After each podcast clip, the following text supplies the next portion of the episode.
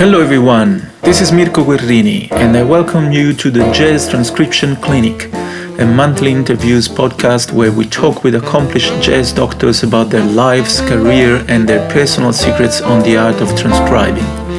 If you want to improve at jazz, stay tuned and follow the Jazz Transcription Clinic on the socials for more content.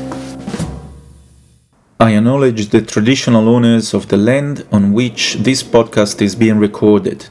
I pay my respects to their elders, past and present, and the Aboriginal elders of other communities who may be here today. Hello, everyone, and welcome to another episode of the Jazz Transcription Clinic. Uh, guest doctor for today in the clinic is one of the most acclaimed Canadian saxophone players and educators, Remy Bolduc. Welcome, Remy and thanks for joining us for another episode. Thank you. Uh, yeah, thank you, uh, Mirko, for inviting me. now, uh, Remy is uh, a very important figure in um, Canadian jazz and North American jazz. Uh, he has played with a number of incredible people, and he is also a very, very active educator and uh, also a very, very active jazz transcriber. So I think I'm I'm very happy and, and also very honored to have you as a guest on my podcast. Uh, so thanks again for, for joining. Thank you. Um, so I, I've seen a lot of your videos on uh, on YouTube, and I also try to study some of them. Uh, some of them are, you know, a little bit easier to approach, but some of them are extremely difficult. And I was impressed by the fact that sometimes you are not uh, scared even to transcribe different instruments from just the saxophone. Uh, recently, I was watching that really great transcription of yours of uh, Oleo played by Joshua Redman and Brad Mehldau, and there is the, the whole transcription of the both of the instruments that you that you made. So the first question for me to ask, and I'll, I'll be very curious, is why you do transcribe? Okay, well, uh, first, I mean, it changed over the years. I mean, when I was younger, I uh, I learned jazz pretty much from listening to records. There was not much jazz uh, taught in the universities in uh, in Quebec anyhow. The, in those days, in the uh, the end of the seventies, beginning of the eighties, you know, you you you had to lot learn a lot from playing in the clubs and uh, basically listening to record. So that's how I started listening to Charlie Parker, transcribing, and then transcribing other players as well, just to understand, you know, what was happening. And I did that, and uh, I guess uh, eventually, it, I mean, nowadays it's more of, of a hobby. honestly you know i transcribe it's really a hobby and now it's kind of a project i i took you know to transcribe the old charlie parker uh, uh, recording, uh, you know, repertoire. But uh, other than that, it's sometimes personal challenges I give myself it helps me you know to to hear more things. It develop my ears. And uh, but also it is something i do for fun. I, I think that in life i mean uh, we tend to do things that we uh, we're good at you know. If you're young and you're you're at school and you're good in sport you'll tend to want to do more sports you know. If you're good in music it's like you do more music you know. So when i started transcribing I mean, it's of course it's challenging, but it was something that I felt, you know, was a bit easier for me than maybe other others around me, you know, and it kind of encouraged me to do it, you know. So same thing with playing the saxophone, you know, playing jazz improvisation. I mean, I felt, you know, that I had a certain talent, you know, and of course doesn't mean I didn't work hard. But so basically, my answer, short answer, would be that it it kind of came uh, pretty easy to me, and I, I did it to learn. But eventually, you know, it developed into something else. At my age now, I mean, when I listen to Charlie Parker, I don't need to write those solo. I mean, most of the time I know what he's playing. So I write it. It's for me, but for the community also, and to keep alive that part of his playing and to help people to recognize and understand his process, you know. So there is kind of like, I, since I'm teaching at McGill, I'm head uh, of the jazz department over there. And uh, it's important for me to, you know, to share, you know, that's part of teaching. Yes. And, you said you you started uh, very early. I mean, together with learning improvise improvisation, uh, but you also said you have been encouraged to do that. So, was it your teacher at that time that encouraged you and suggested you should transcribe some jazz solos? And what did you expect to bring home? Like, what did you expect to achieve? From a transcription. Right. You know, it is not actually uh, my teachers or my peers that encouraged me to do that. I uh, when I was 15, I was playing in some bands, playing, you know, a professional band, but not jazz. You know, dance and stuff like that. Mm-hmm. And I remember having to learn. I mean, I remember in high school learning the uh, "In the Mood" solo because we were playing in the band, and that version, the the band. And there was no uh, solo part in that arrangement. Yeah. So I transcribed the solo, and I told my teacher I can play, you know, the, the whole solo, and uh, that was kind of like you know one of the first one. And then one of a friend of mine, yeah, at the time that uh, Luc Beaugrand taught me about improvisation and told me I should listen to Charlie Parker. So I listened to that, and I just you know wanted to know what he was playing. So I just learned it on the sax now. Yeah. So uh, yeah, so it's just something that came natural for me. Uh. Do you have perfect pitch? No, I don't. No, I don't at all. Lucky and, uh, so, yeah, but I don't. I mean, you know, I mean, when I transcribe, I mean, I don't use my instrument because I just basically put it right on the piano. On the, you know, I I listen and I put it down. But I mean, sometimes when it's chords and that kind of thing, I mean, takes me forever, you know. And uh, and I'm sure there is tons of mistakes in what I do. But I think that's important for someone that want to transcribe to not scare away from making mistakes. I mean, it's more about the process. You know, you you get better if I revisit some yeah. of my old transcription. I probably find find a lot of mistakes, and that's okay. I'm not scared of that. It doesn't bother me. Yeah, so this is an interesting point because um, to me, I remember I first uh, started transcribing because my teacher at that time said, "Oh, if you want to learn, you know, the the jazz language, if you want to improve your even your timing, your tone, your articulation, you should transcribe." So I started doing that, but I was terrible at, at, at, the start when I started. My first solos were full of mistakes, as you said. But then I, I kept doing and doing and doing it. And I got to the point where I don't have perfect pitch either, but I am now able to transcribe any like saxophone solo without the saxophone because maybe I have developed a sort of uh, good relative pitch, especially for saxophones. Right. Now, if I transcribe like a guitar solo, maybe I have to check the notes here and there. Right. Uh, but with the saxophone, especially tenor, which is the one who I transcribe the most, uh, with tenor, I, I just hear the notes because the sound, each note becomes a unique sound with a unique color. So well, you have more ear than me. no, no, I, I just you know developed by doing it and doing and doing and doing it. It's it's a real trial and error process. Uh, but it was the same for me. I mean, when I started, I, I made mistakes and I did solos. I remember trying to transcribe. I want to talk about you, John Coltrane cadenza, when I was like, you know, one of my first solos. There was no way I could transcribe that, you know. But I mean, there was nobody there to tell me it was wrong or right. I just figured it was too hard for me. So I moved to a easier solo, and then once in a while came back, you know, then left. I remember doing uh, John Coltrane on Mars on the album Interstellar, Interstellar Space, and uh, it took me like a few time to go back to it. Eventually, I'm like, okay, I can start figure it out now with all the false fingering overtones and how it works, you know. But uh, but that never discouraged me. Like it, it did not for you either. We just, you know, it's part of the process.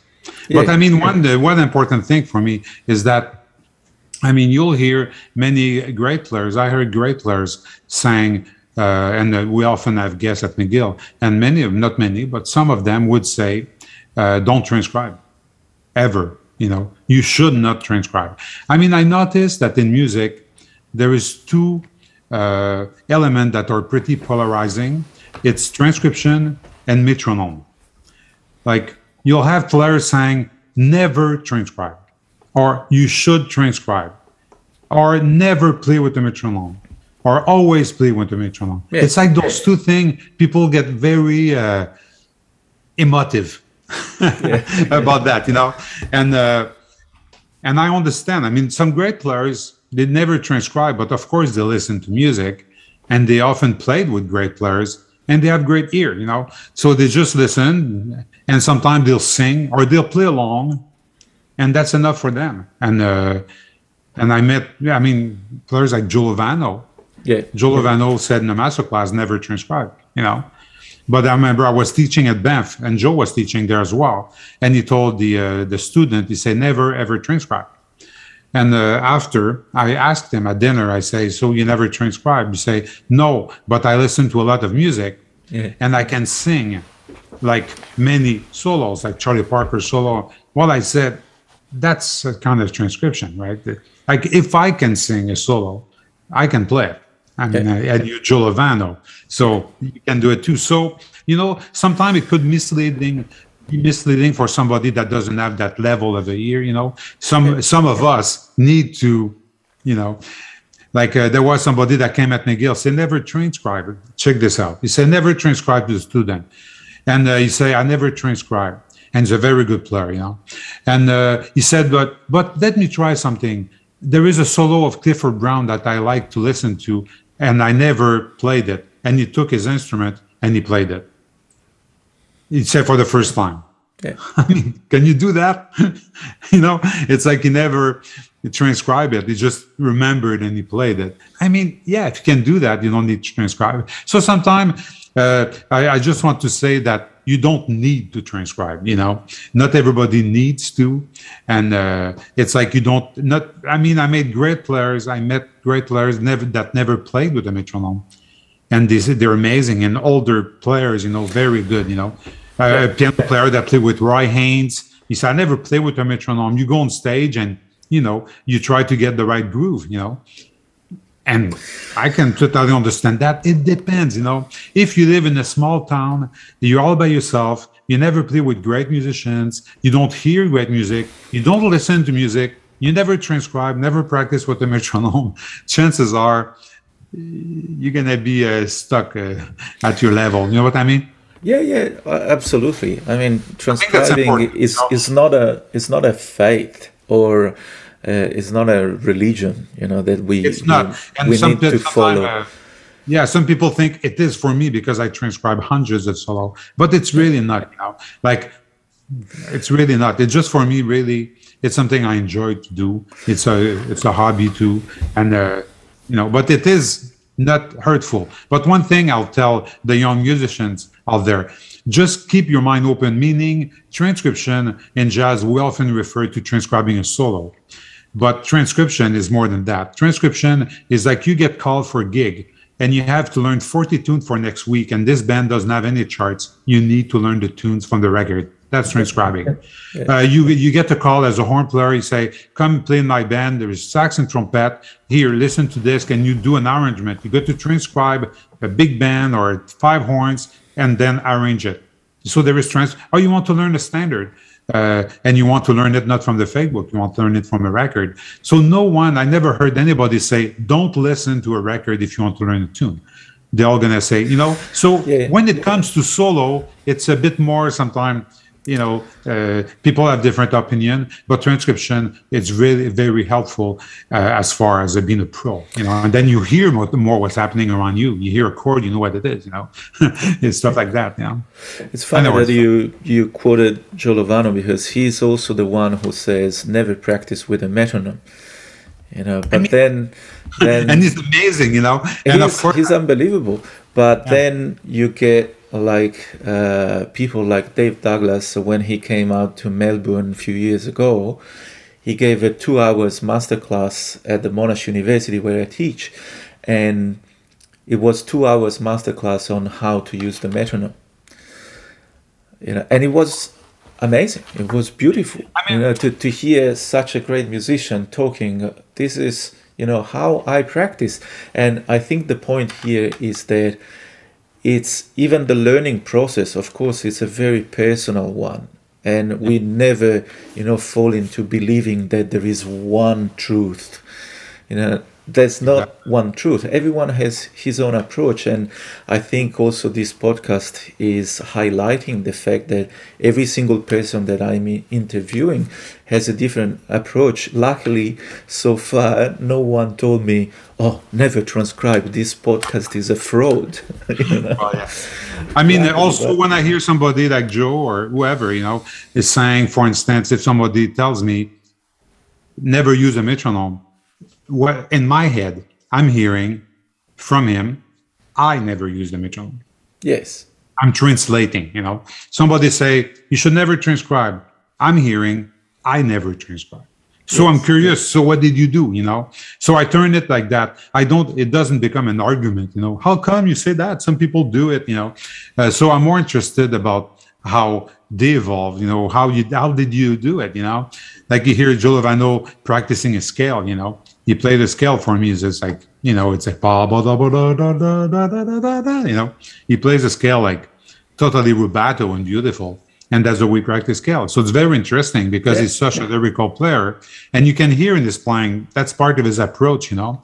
Yeah. And other people are very, you know, like Chris Potter is very, oh, metric and you know rhythmic doesn't mean he practiced with a metronome, but his approach is different, you know, yeah. the kind of thing he practiced and all that. So that's interesting. But also, I, I remember that when Joe Lovano published that album called Celebrating Sinatra, yes, uh, based on you know songs that Sinatra used to sing, I remember I can't remember whether it was an interview or inside the liner notes.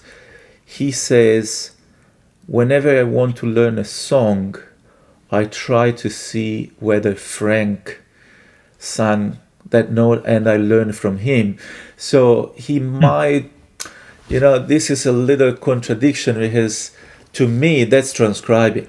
You know, if you want to learn a song and you go to a singer and you listen to that song like 50 times till the point where you can start playing it, that's transcribing to me. It's like memor- mean, memorizing the sound, memorizing the intervals, the rhythm, and then being able to replicate what you what you heard. I mean, you have to keep in mind that you know when somebody like uh, like when I asked him why not, you know, he said he did not want the kids to learn a solo and go on stage and try to replicate. You know, and uh, sometimes somebody would say, "Don't use a metronome because a band is you know it's organic. Sometimes you don't want to go there and just try to play too strict. So i think i mean the way i see it i mean i've been teaching you know for i don't know 30 something years you know. So i'm a pedagogue you know. I i got to my like you you need to give the students the young musician different perspective. But when you're a player you don't you haven't teach that much.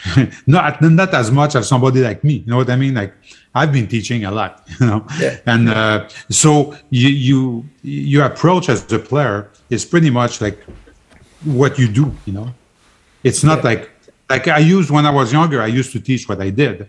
But as you get older and more experienced you teach differently. You don't necessarily teach what you do. You teach what you think the kid would need at that moment in their life so it's kind of more you know so you have to keep that in mind you know you you meet people that are like jerry bergonzi you know is a real like uh, experienced teacher So his way of approaching is very open. Like you know, you can do this or that. You always say yes to all the answers. Would you would you practice?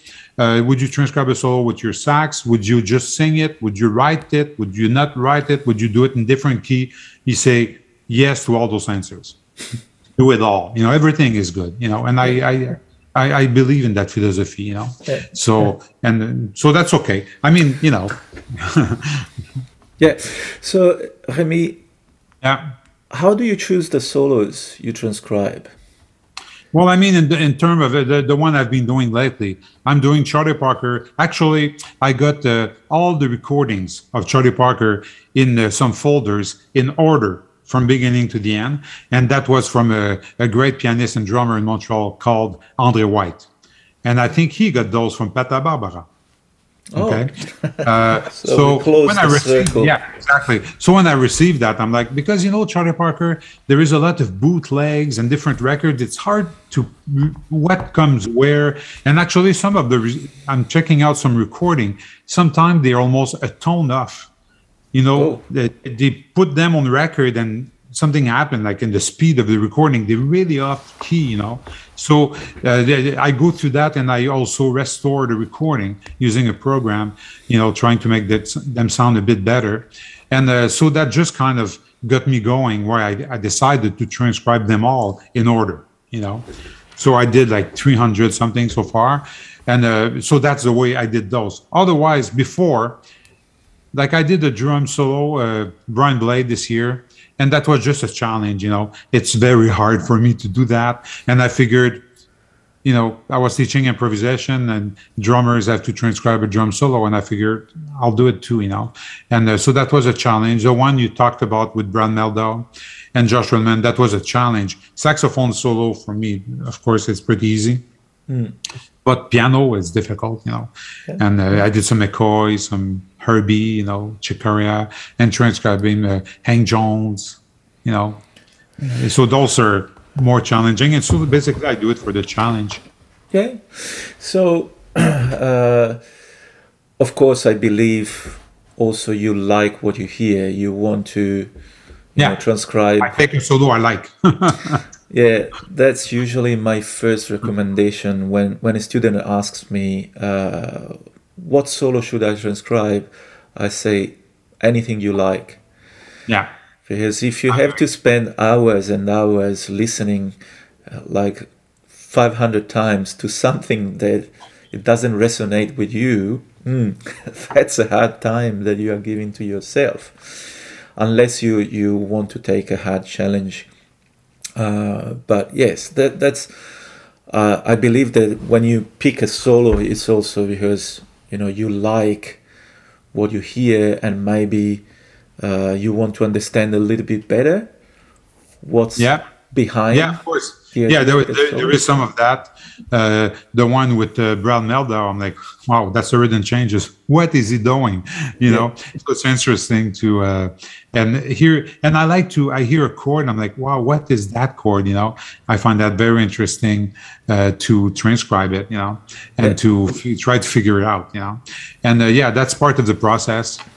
For and, sure so now to to start going into a more practical side uh, of the questions, uh, what methodology do you uh, put in place when you transcribe, and do you use like any software or do you write it immediately when you transcribe or, or first you learn it from memory and then you write it down you take four bars, one line, one phrase, two bars. So explain uh, what is your process, what is your methodology.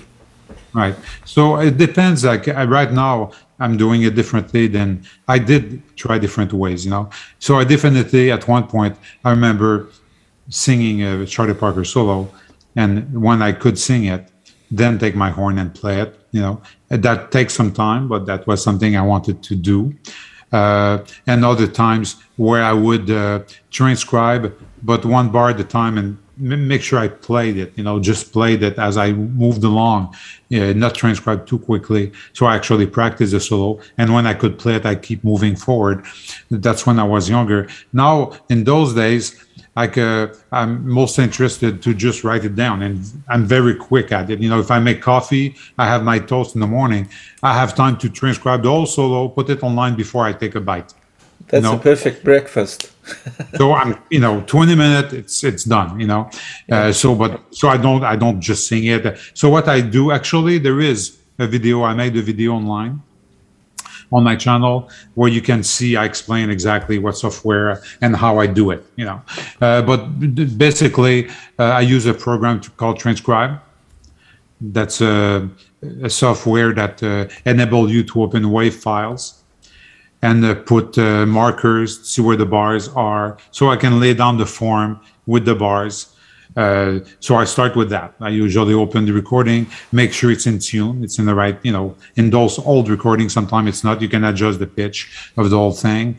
And uh, once that's done, I use a program called Finale. It's like Sibelius, a notation program. So I got yeah. Finale on the top of my computer, transcribe in the bottom.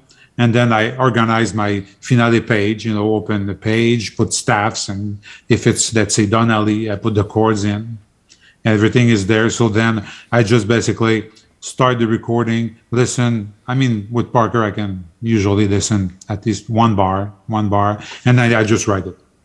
Yeah. So, it up. So I write it up, and I'm quick at it because so I don't have to look forever for the notes. Uh, yeah. Sometimes when it's fast, sometimes I could slow it down. You know, if it's very fast and unclear, then I would you know but usually i do it at the regular speed you know uh, unless it's too fast yeah. Uh, if you do it slower you have to be careful because the rhythms could be uh, slower is good not too slow because you'll start to hear notes that are not actually played a sax player for instance could play a b and a c but if it's not perfectly in sync you'll hear c sharp in the middle yeah. and if you go you'll start to hear all kind of notes like you'll hear too many notes. So it's good to have a certain speed. And then when it comes down to rhythm then i usually put it at the right speed. Because with the layback feel and everything slow sometimes you don't get the right flow you know? And uh, so yeah so and then so i use different programs. I use transcribe. Uh, when it's for saxophone i don't need anything else. I could use other programs if I'm doing piano and I find it very difficult to hear then basically I'm just very good at cheating. You know, my goal is to do it as quickly as possible. That's my goal right now. I don't want to spend like three weeks on a solo. I'm like, okay, so if I can't, there is a program I'll use sometime. Uh, there is different one. One is called Anthem Score. Anthem. Anthem like national anthem. Is there somewhere I can write so you can see those things, or in the chat, or? Okay, yeah, that... I will put also in the description of the podcast. If I open chat like that, can you see it? If I write the, the yes. name of it. Okay, so that one is called Anthem Score. You see that? Yeah, yeah, like national anthem. Anthem yeah. So this basically, I mean, if you put the whole song, it takes forever, but sometimes I'll take one chord and then port it in that program. And that program will show you uh, notes. Like it's kind of like Transcribe does that. It guesses the note in the bottom. I don't, I'm not sure if you're familiar with that program. No. no. Uh, I mean, do you want me to show some stuff or just talking about it? What, what what's better? Uh, you can yeah, you can talk and explain as much. Okay, as I'll explain. Like. So basically, uh, Transcribe has a keyboard in the bottom, and when you highlight a chord, the keyboard would have dots over the notes that are being played. Except there is a way too many notes because the drums are notes, everything is a note. So it's like tons of notes.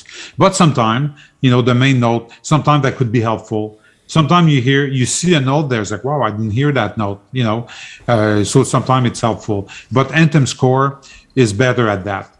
It'll remove some of the notes that are not notes. It's not perfect, of course, but it's definitely helpful to double check something. Sometimes like okay all right i hear that note. Because there is natural overtones in piano. Sometimes if, if it's a live recording you know a pianist would know. He say oh no that's impossible. You would not repeat that note.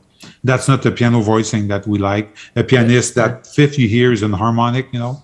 Uh, so that's why it's good to not be scared to make mistake. Because when I do a transcription, if a pianist look at it, he tells me, "Look, that's not right." I'm like, "Great, you know." tell me you know i want to know you know so i don't mind and i'm learning as i go. Uh, another program i'll use is called iZotope. iZotope. Yep. this program i use it to to restore recording remove background noise you mean R RX is the yeah, name RX, by yeah. by iZotope is the brand is the RX yeah you're right yeah. you're right. RX8 I'm yeah. using iZotope RX8 there is yeah. something there called music rebalance. Music and uh, what that does, you can remove, like you can say, remove uh, drums, remove or just keep the drum, or just keep the bass, or just remove vocal. Like it enable you to remix a stereo mix. Does it's not it, perfect. Does it work with jazz too? Yeah because yeah. I, I've been trying another software called Neural Mix. I don't know that one. Uh, and it does the same. So you can remove the voice, you can remove the harmony, you can remove the rhythm section from a track. Can you me the name? I want to know. Yeah, Neural Mix. Uh, but but so far, I was only able to work okay. with uh, like pop tracks Right.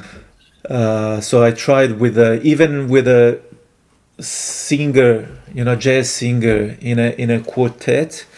Sometimes it doesn't pick, you know, just the voice.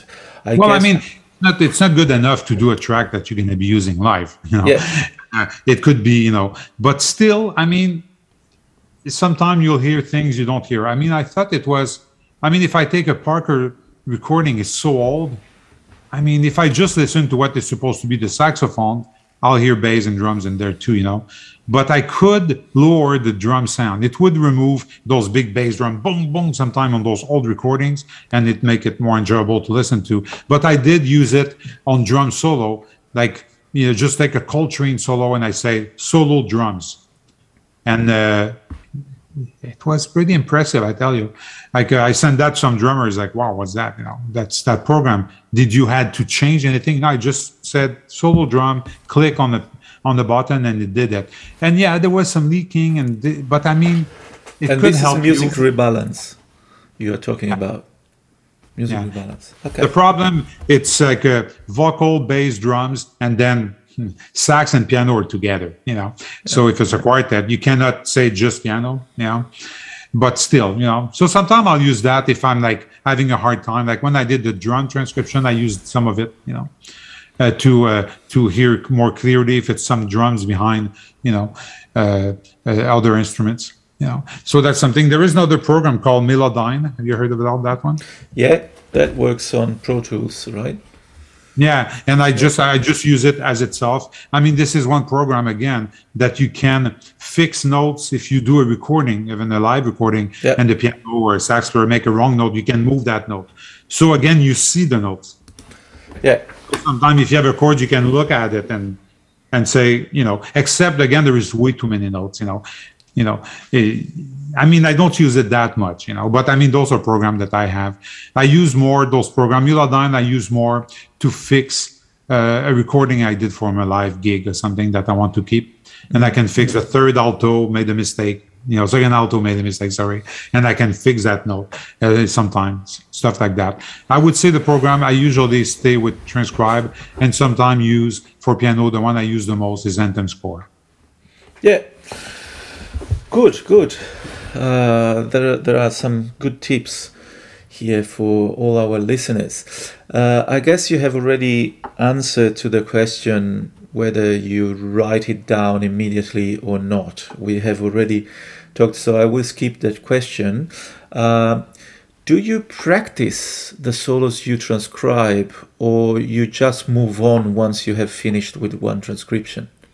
It depends. I mean, uh, when I was younger, again, Yes, hundred percent for sure. You know, I would practice take me forever. I mean, you know, Coltrane, Marsh, solo took me like you know. I transcribe uh, some uh, uh, Ornette Coleman solo, crazy fast stuff, you know, eventually and stuff like that, and and uh, very hard to play. And I practiced it until I could play it, and I transcribed some piano solo at the time, and uh, I practiced the top note, you know, just try to play it. And I used to basically spend a lot of time to learn those solos, you know. So the, I did. Nowadays, I mean, in those days, I'm actually reading through the Parker, you know, uh, I did. I finished that first volume. That's like 600 pages, you know, of solos. So I'm just putting it on, and I just read. You know, I mean, I don't need to practice it that much if I play a Parker solo. Maybe some parts, but most of it I can just play. You know. Yeah. Uh, I, are you Are you going to publish uh, those I'm solos? Thinking, I'm not sure. You know, I mean, honestly, uh, I'm not sure. you know, I, I, mean, it's all online. It's all the you can go on YouTube and hear all the solos. They are in order with the recordings, the audio, and I, I mean, I, I'm thinking maybe. I mean, that would be many volumes. I mean, just the first part, there probably ten. You know, I'm thinking to print it out and just give it to McGill. You know, and then it's somewhere available. If McGill digitalize it, so it's available. So when I pass away, it's not gone from my computer, and that's it. You know what I mean? It's like there yeah. is a lot of solos I have. I and I don't feel that comfortable to sell, you know, somebody else solos, even if I could sometimes. I, you know what I mean? It's not. I don't know. I just, it's not something I feel that comfortable with. I mean, I'm a teacher. Yeah. I, I, I uh, you know, I make a living. I, I, I don't want to.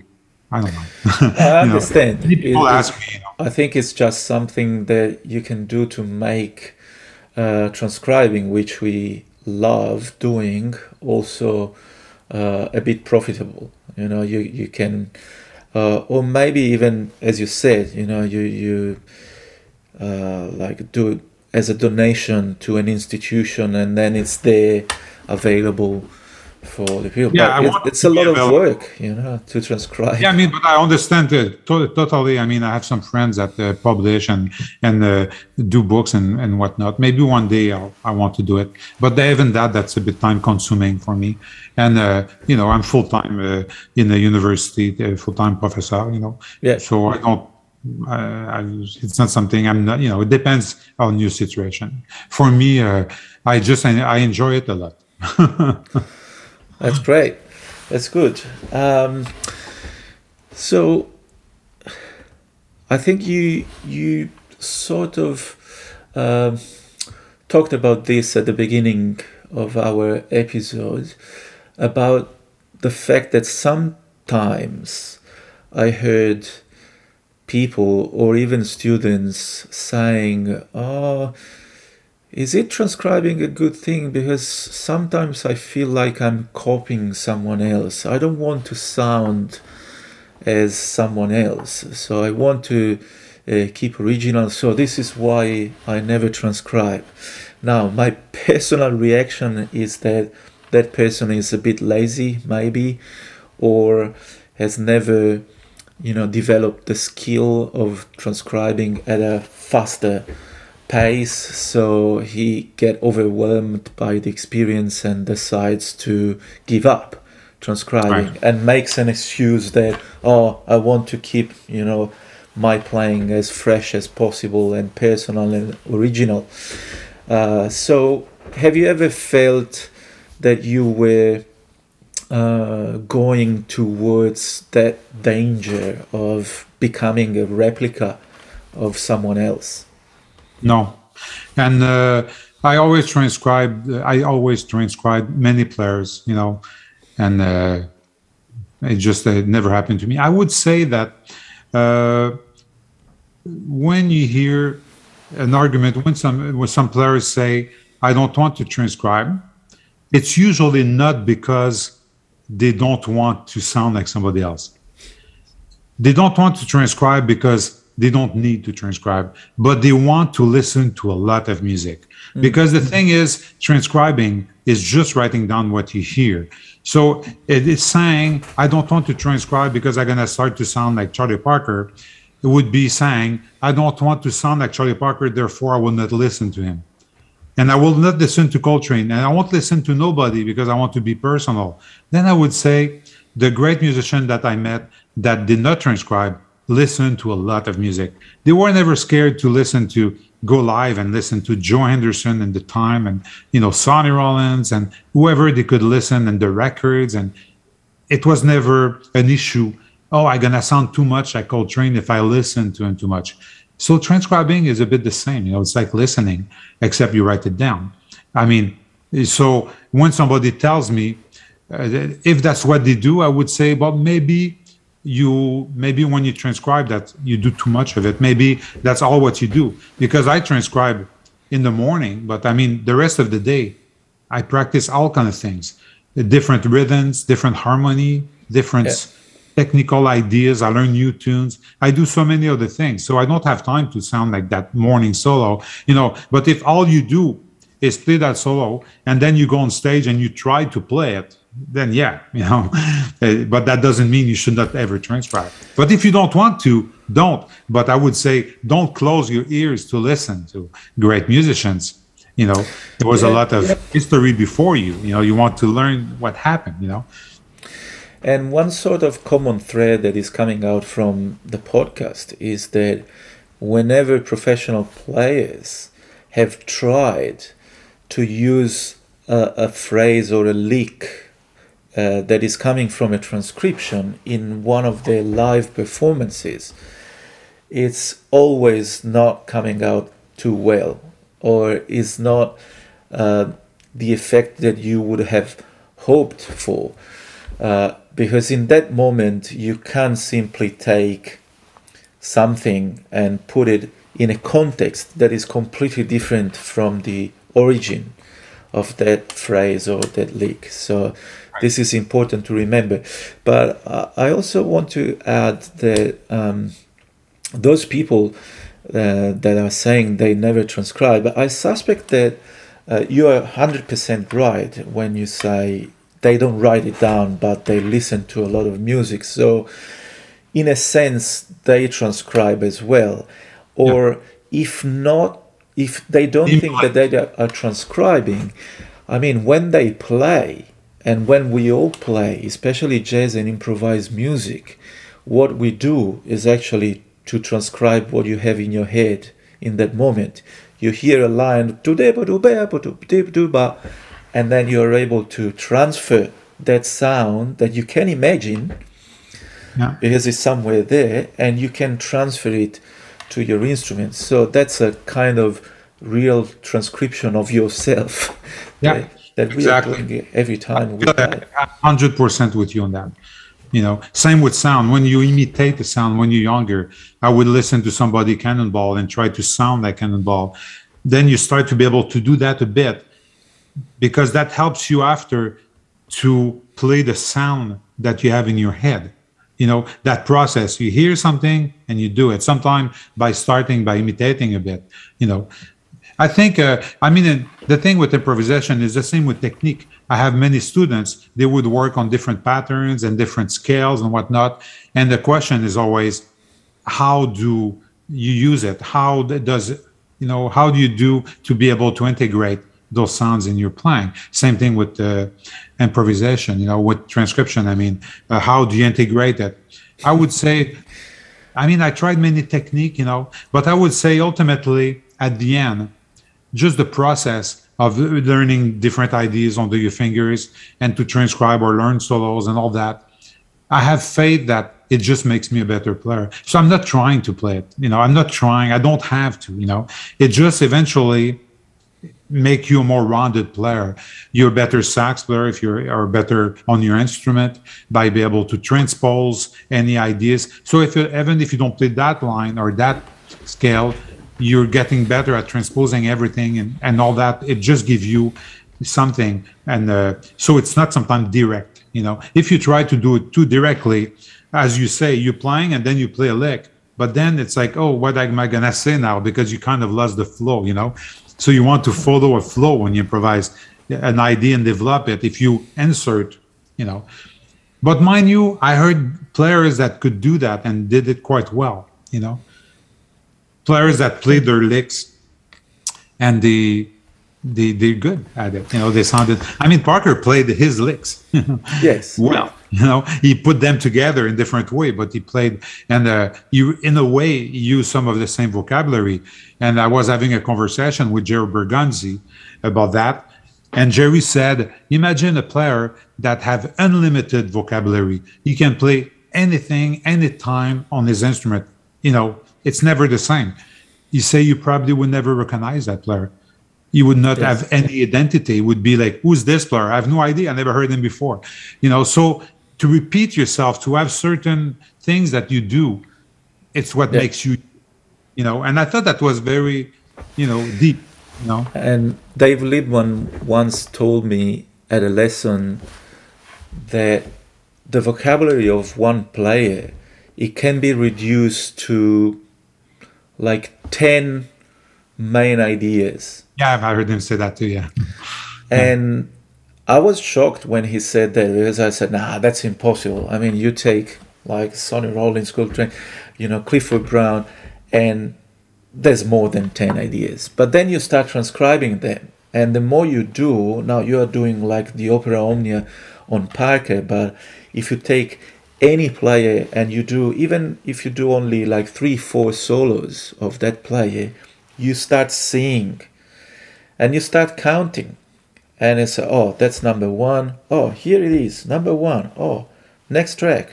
Oh there is three number one and two number two phrases.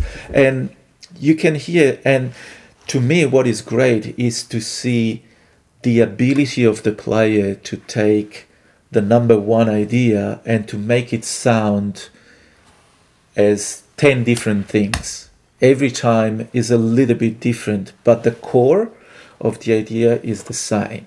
And also those 10 things, it's not only lines, sometimes that player, the way the rhythm you use, sometimes the way bend the note, the way you go towards the bottom, you know, so there is like few things too like that, that you recognize somebody when somebody does that. Oh yeah, that, I remember that player. Either to little left, to little left, to left, you hear that, you know. So the note could be different, but the shape is the same and stuff like that, you know. And uh, yeah, that's, uh, I remember David Liebman saying that uh, in the master class. And you also must have developed the skill of reading my mind because that was the next question: how to incorporate, you know, what you right. transcribe into your playing. Uh, do you have any particular exercise that you usually recommend? Or you just many, say I mean, play. I tried so many, you know. Like, okay, I'll give a right now. I take a line that I like, and I compose a study with it a study that's not in the tune and uh, I put them online. You can find them on Facebook. I have a link there, and I have like a, a bunch of those. So this way, that line I make it more my own. Uh, I'll take uh, uh somebody solo a line that I like, and uh, I'll kind of adapt it so I can hear, let's say, in a cadenza, let's say two five, and I have a list of tunes that if I play those tunes, uh, I cover twelve key minor, twelve key majors and I can do it, you know, in 10 minutes, you know. So I do that. Sometime I would, uh, in the days, take a line, of course, transpose it, uh, improvise, start with the line, try to go somewhere else, and different things like that, you know. But at the end, even if I do all this, and I enjoy doing it, you know, when I play live, I'm not sure if I ever ever use that uh, use them if I don't think about it. But again, I don't care about that. I mean, I'm just if you tell me, okay, here Rémi, take this line. I take my horn. I learn the line. I'm just much faster at saying, okay, here it is in 12 keys. You know, okay, here I can play it in all the things where I can play it in Cherokee. I can I can do it. You know, not on the spot, but some lines, yes, I can do it on the spot. And it doesn't mean I will play that line, but means if I improvise a line I can transpose it. I can hear it in different places. I'm just getting better at that. I think the skill of transposition uh, is very important for an improviser, and uh, to hear different chromatism, and so eventually you just become better at that by doing this.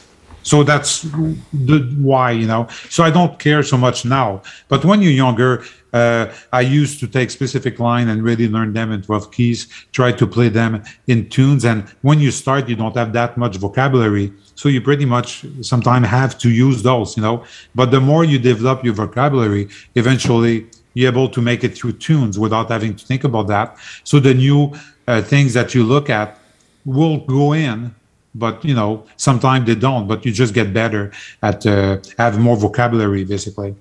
You know. I mean, that's my answer. I never found the perfect method to say it just comes out like, you know, here it is. Some people do it better than others. Me, I it never felt natural when I did that. I always felt out of the, the my mindset when I improvise.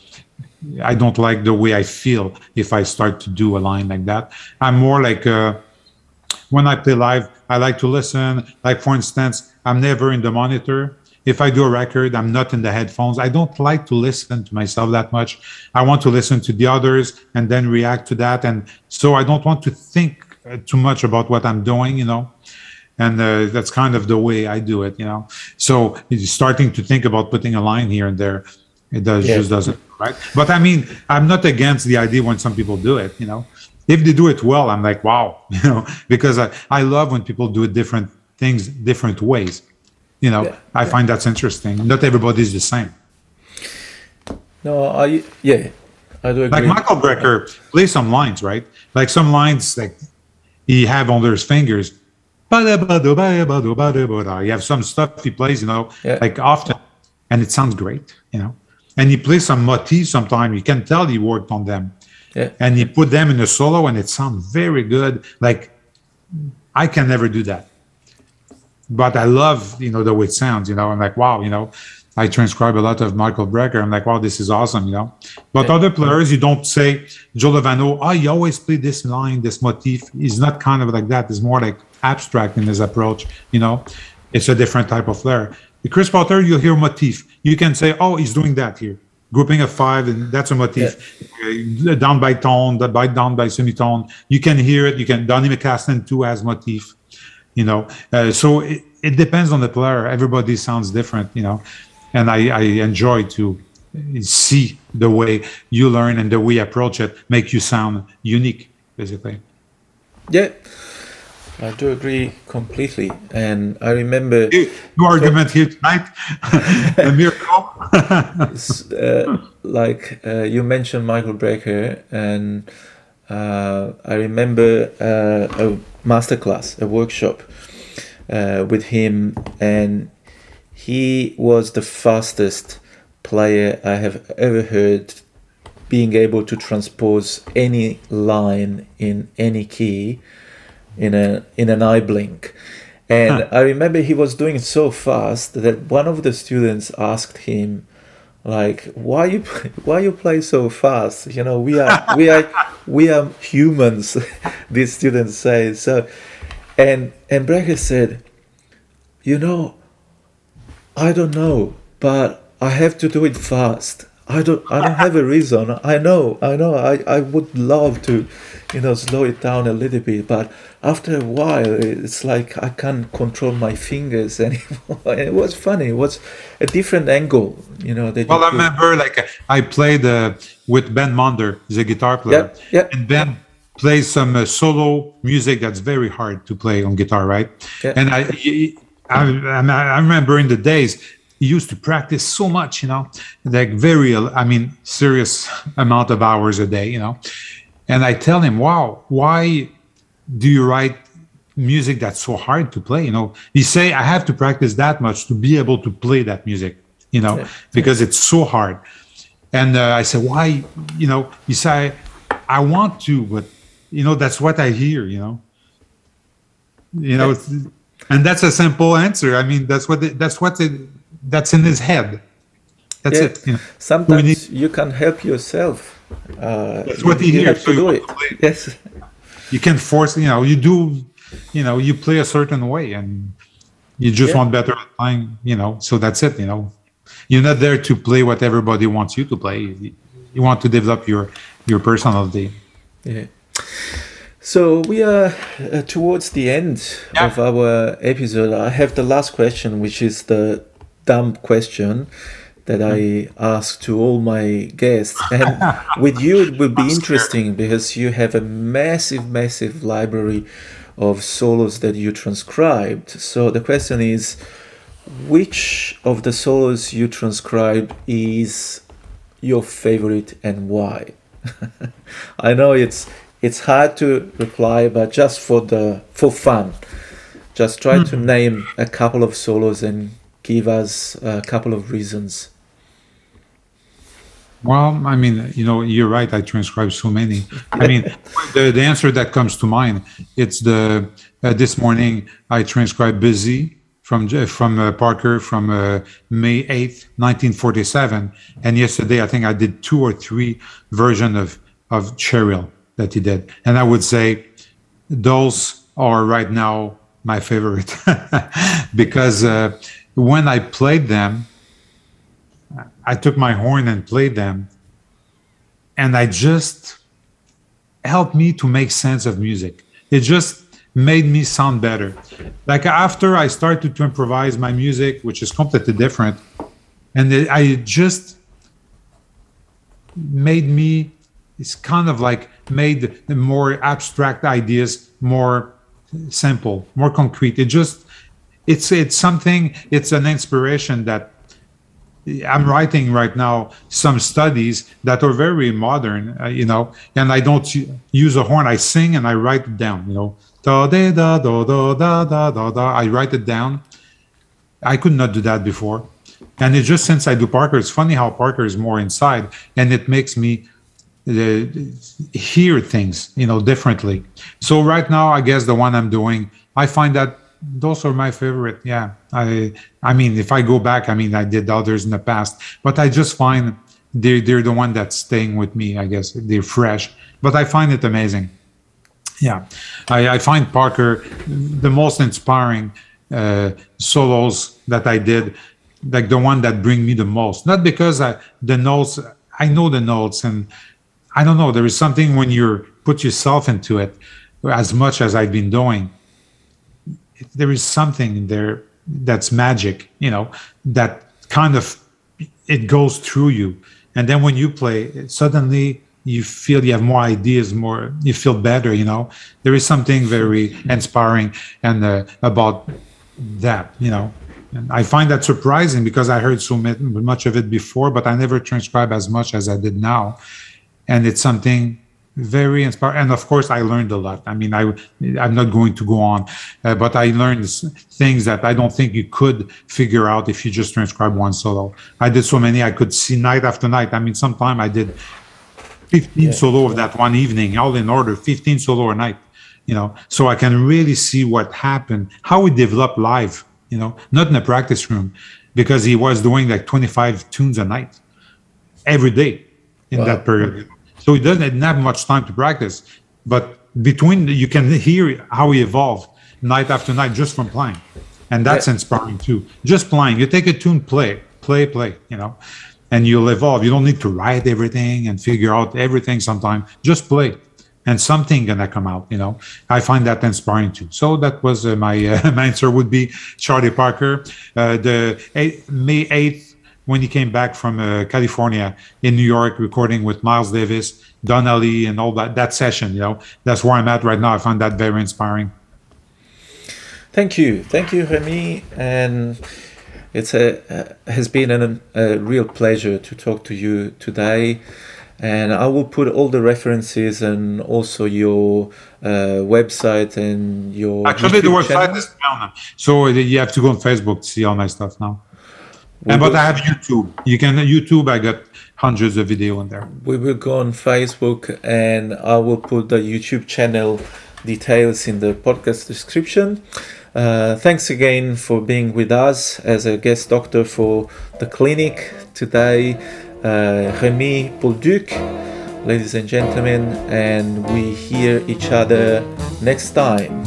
Bye. Thank you. Bye bye, Nico. Bye. Bye, everyone.